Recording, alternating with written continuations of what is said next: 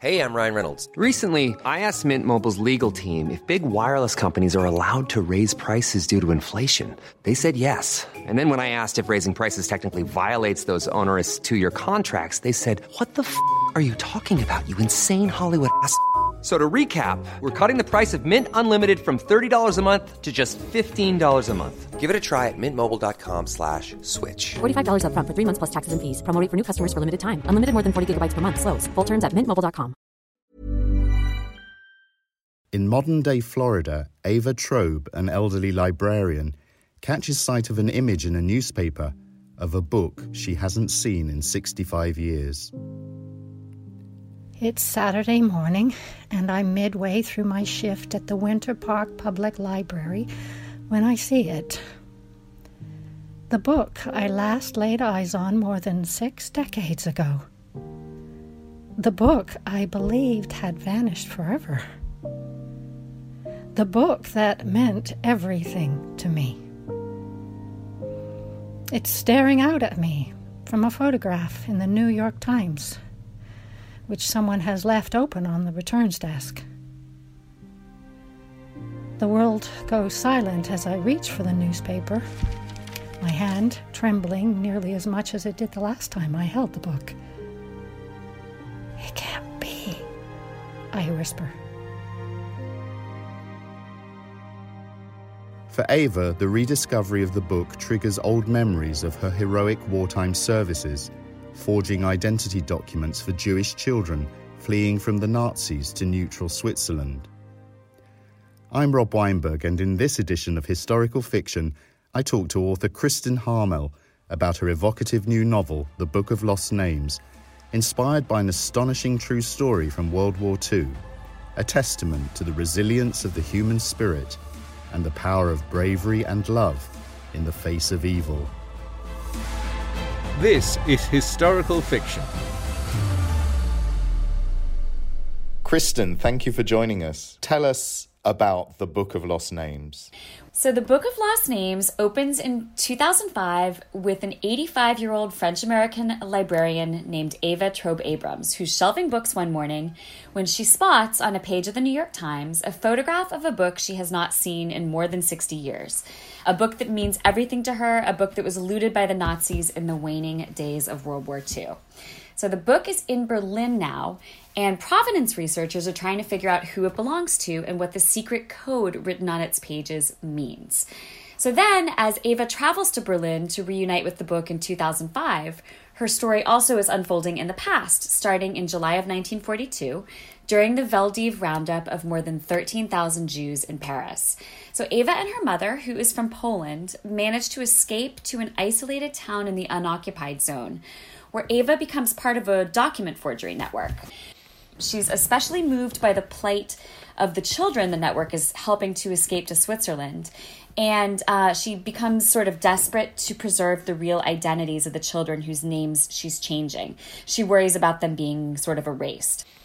So she, along with a clever, charming forger named Remy, begins recording their names in code in a 1732 religious text that they refer to as the Book of Lost Names, hence the title of the book. Uh, but then the resistance cell is blown and Remy vanishes. And when the book disappears too, Ava fears she has lost everything, perhaps including even Remy's last critical message to her. How did you get the inspiration for the novel? Was it based on a true story that you actually came across? It is not directly based on one true story, but it's based largely on both the story of looted books during the war, which is sort of the framework of the novel, and the story of document forgers in France, plus, of course, the real life resistance networks that helped people cross the borders to freedom. So there are fascinating stories in particular about forgers such as Oscar Rosowsky, who helped more than 3,500 people escape, and Adolfo Kaminsky, who was part of a forgery network in Paris that helped save as many as 14,000 lives, which is pretty incredible when you think of it. Both were quite young when they began their forgery work during the war. I believe Rosowsky was just 18 when he started in 1942, and Kaminsky was just in his early 20s. And they were both Jewish also, so they stumbled into forgery out of a need to forge their own documents. And when they realized they had a knack for it, they stayed. So in the book, Ava, the main character, is on much the same journey. You go into quite a bit of detail about the forgery techniques. How did you research those and find out about them? There are some wonderful books. Adolfo Kaminsky, A Forger's Life. The other's called A Good Place to Hide, and that's by Peter Grose. Those were probably the two I used most heavily. This is also the fourth novel I've written set in World War II France. Behind me, as we talk right now, I'm sitting at my desk and I have a whole shelf that just runs the length of the wall that's all books about World War II France. So I've just done a ton of research, but those books in particular were really helpful because they had some really specific and just wonderful information about exactly how these forgeries were done. A lot has been written about Nazi loot, especially in relation to works of art. But as you say, the Book of Lost Names, which in itself is a precious antiquarian book that turns up 60 years after the war, What's the story related to looted books? Is that a thing that people are concerned about and trying to find the real owners of? Yeah, you know, it's it's incredible. So I had the idea for writing about the document forgers first, because that was something I had stumbled upon while researching my previous book, the Winemaker's Wife, which deals with the resistance in the Champagne region of France. So I knew I wanted to write about document forgers, but the whole story wasn't entirely there until January of 2019 when my literary agent forwarded me an article from the New York Times that talked about the Nazi looting of books. And I thought, ah, oh, there it is. Like, that's what I can use to frame the story. So there's actually a great book called The Book Thieves The Nazi Looting of Europe's Libraries and the Race to Return a Literary Inheritance by Anders Rydell. So it's worth a read if that is interesting to anybody. But basically, provenance researchers say that most German libraries have at least some books that were looted, you know, 75 years ago by the Nazis. And according to the New York Times, Berlin's Central and Regional Library has around a million looted books, which constitutes about a third of its collection, which is just, to me, mind blowing. So it was often looted art that received the big headlines because a lot of those pieces were worth millions. But there were many, many, many books stolen too, millions and millions mostly from Jewish libraries and collections, but also from other groups such as the Masons, the Catholics, socialists, groups like that that the Nazis considered enemies. So, researchers and librarians in Germany and all around the world are working now to return those books. But given the sheer number of them and the amount of time that's passed, it's sort of a monumental task. And I thought one of the interesting things about this is sort of unlike a lot of the art that we read about that has been focused on, not all of the books are valuable in the monetary sense, but certainly most of them have sentimental value to the people or the families they were stolen from. And I think that that has been the experience of those working to return them. They're returning to the families pieces of the people they lost long ago in many cases. Your main character in the book, Eva, has this very passionate relationship with books themselves. Is that autobiographical? It is. So, this is my 13th novel, and I'm obviously passionate about writing books. I've also been a reader for as long as I can remember. And I kind of feel, you know, especially during this sort of strange time in our world history, you know, books are so important. They can transport you to a different place. And a lot of us, you know, have spent some time stuck in our own homes. I, I, think books are sort of a window to the outside world. And more importantly, they can teach you something new and they can help you to look inside yourself. So books really mean everything. And it was a pleasure to finally write a book about a book and to some extent about the people who protect and love books. You mentioned your previous novel, The Winemaker's Wife, which also deals with the French resistance and this notion of a hidden or a lost story from Second World War coming to light many decades later. What do you find so fascinating about the period in history? Oh, it's just such a fascinating period of time because it wasn't so far in the past that we can't identify with it. I think most of us reading today have parents or grandparents or even great grandparents who were alive during the war and who have experiences and eh, you know that they have either shared with us or on the other hand perhaps haven't shared with us and we feel that those stories have been lost. So i think on a personal side i as well as i think readers sort of connect for that reason to World War II stories. But I also think that there are so many stories from that war that just are not widely known yet. And I think we can all feel a connection to stories about ordinary people doing extraordinary things in dark times. So during that war in particular, you know a lot about the armies and then all the, the military maneuvers and everything like that that contributed to winning the war but so much of the war was fought by just people on the ground standing up and saying, This isn't right. I want to make a difference. I want to stand up for my country. You know, and a lot of people turned their backs and didn't do that. But I think it's interesting to read about characters thrust into situations like that who were just ordinary people to start with because you can ask yourself, you know, what would I have done in that situation? I think it's easy to identify with. Life is full of what ifs. Some awesome, like what if AI could fold your laundry? And some, well, less awesome, like what if you have unexpected medical costs? United Healthcare can help get you covered with Health Protector Guard fixed indemnity insurance plans. They supplement your primary plan to help you manage out of pocket costs. No deductibles, no enrollment periods, and especially no more what ifs. Visit uh1.com to find the Health Protector Guard plan for you. Hey, I'm Ryan Reynolds. Recently, I asked Mint Mobile's legal team if big wireless companies are allowed to raise prices due to inflation. They said yes. And then when I asked if raising prices technically violates those onerous two year contracts, they said, What the f are you talking about, you insane Hollywood ass? F- So to recap, we're cutting the price of Mint Unlimited from $30 a month to just $15 a month. Give it a try at mintmobile.com slash switch. $45 upfront for three months plus taxes and fees. Promo rate for new customers for limited time. Unlimited more than 40 gigabytes per month. Slows. Full terms at mintmobile.com. There's never been a faster or easier way to start your weight loss journey than with PlushCare. PlushCare accepts most insurance plans and gives you online access to board-certified physicians who can prescribe FDA-approved weight loss medications like Wegovy and Zepbound for those who qualify. Take charge of your health and speak with a board-certified physician about a weight loss plan that's right for you. Get started today at plushcare.com slash weight loss. That's plushcare.com slash weight loss. plushcare.com slash weight loss. Have you spoken to survivors of that period, people who were in the French resistance or who were helping Jewish children escape to Switzerland?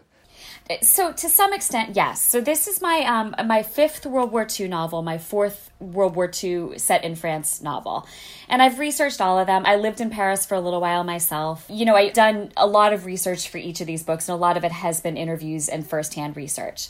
But I wanted to share that one of the things that sort of inspired me to go down this path to begin with was an experience I had in my previous job, which was writing for a magazine called People Magazine, which is a huge magazine in the United States. It's a big celebrity magazine.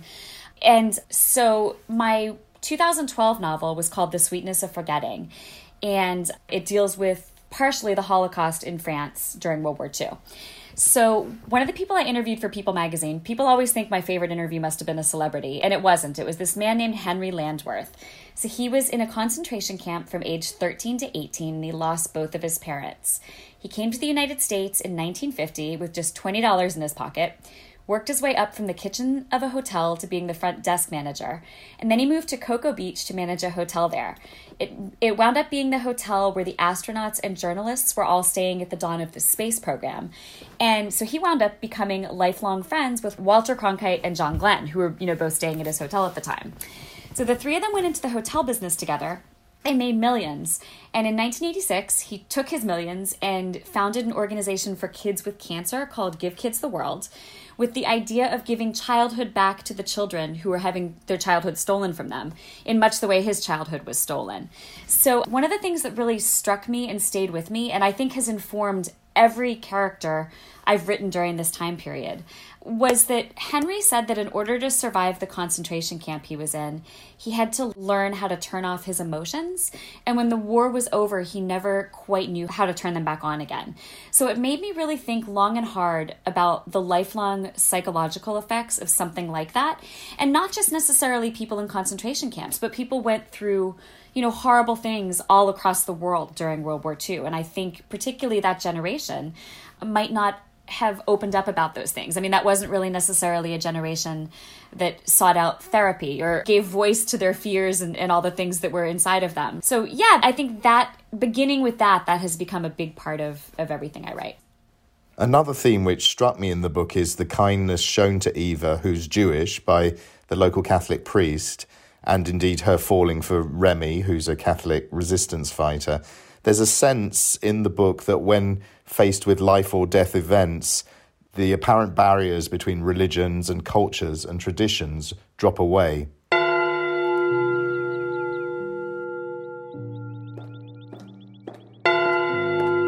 The morning after Hanukkah ended, It was snowing when Eva arrived at the church, ducking inside and crossing herself at the entrance as she always did, just in case anyone was watching. It had become her routine to kneel in one of the pews for a minute or two before proceeding to the library to ensure that no one else was there. Sometimes there would be another person there, fingering rosary beads or staring at the cross on bended knee, and Eva would pretend to pray too until they were gone. Lately, though, Eva had found it a perfect place to talk silently to God. Was it a betrayal for a Jew to find God in a Catholic church? She wondered if somewhere out there her father was still speaking to him, too, from behind a barbed wire fence in a desolate land. Do you think there's resonance for the present day crisis in the world? Yes, absolutely. And, you know, to go back again to The Sweetness of Forgetting, my 2012 book, I think one of the elements of that book that resonated most with people was one of the true stories that was in there, which was during the darkest days of World War II. Muslims from the Grand Mosque of Paris were working with Christians to help Jewish people escape Paris, which I think is just extraordinary. They actually saved as many as a thousand Jews. And the same was true in many places with Muslim populations around Europe, such as Albania. And certainly Christians were helping too. So, you know, I think that during the darkest times, those barriers do drop away, and we remember that we're all just human. And it's interesting that you ask that because I read a great article in the Washington Post a few days ago that was about a hospital in Jerusalem treating coronavirus patients and how it was talking about how hundreds of Jewish patients were being treated by Muslim doctors and nurses and vice versa. So the article quoted a Palestinian doctor who said something along the lines of he was very proud of his Palestinian culture, but in here we are all just humans. And i thought that just summed it up perfectly. I mean you know we get so caught up in these things that separate us but in the end we're all the same and we're, and we're walking this earth together and we're going through this journey together. And i don't think that's ever really something i intend to set out and say in my novels but if you look back at most of my books i think that is a theme that really continues to resonate and it's something i really strongly believe. Can we talk a little bit about the craft of writing a novel in both the Book of Lost Names and The Winemaker's Wife, you play with two time frames. You have the present day elderly character who's revisiting their past, and then the events of the past itself. What's your process in constructing novels like these? It's funny, I've had this conversation with other writers before, and there are kind of two ways to go about it. Some of my writer friends write the two stories completely separately. They write the present day story and they write the past story and then they weave them together and figure out sort of where to insert the present day chapters within the narrative of the past. My process is different. This I think is actually my fifth novel that I've written with two time frames, a character in the present or, you know, relatively the present and a character in the past. And to me, both stories inform each other. They sort of play off each other, if that makes sense. And so I write them together from the beginning. I mean, I start on page one and just write through. And I would say that the only thing that winds up changing between the first draft and the final draft is I usually write too many chapters in the present and then have to eliminate some of them.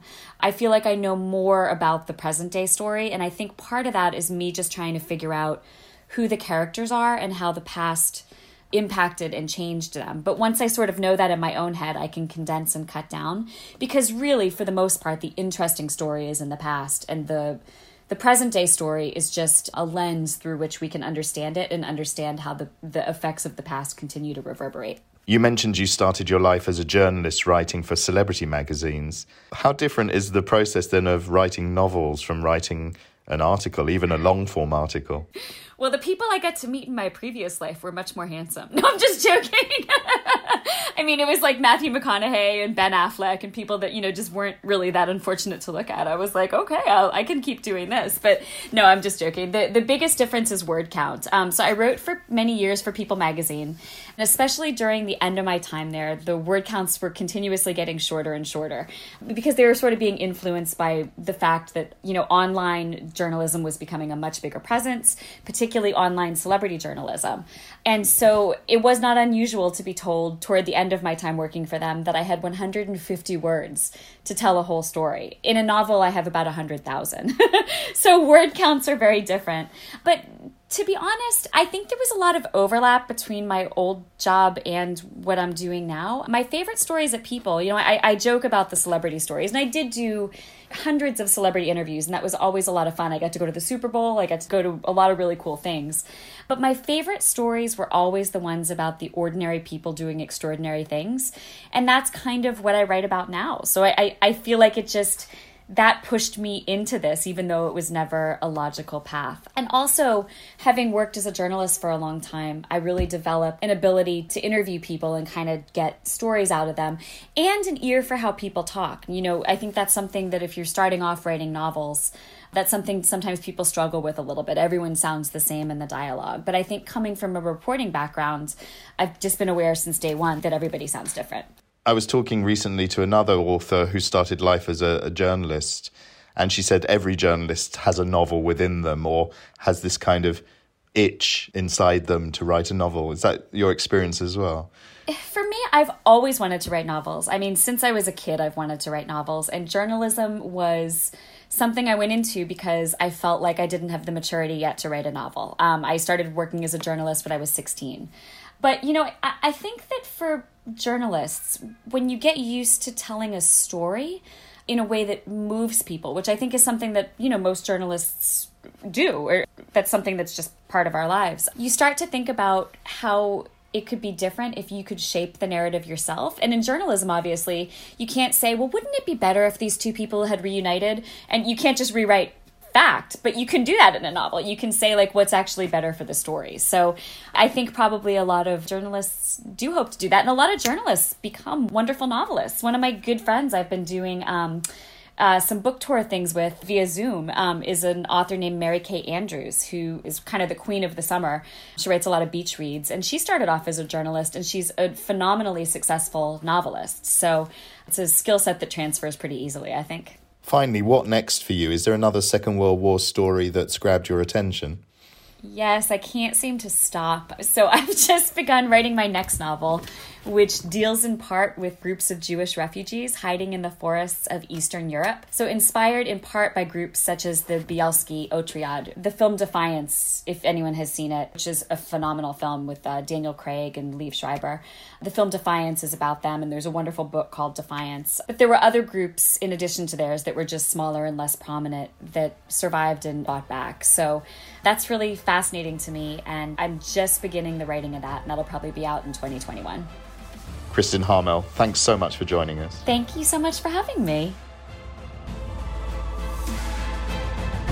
Historical fiction.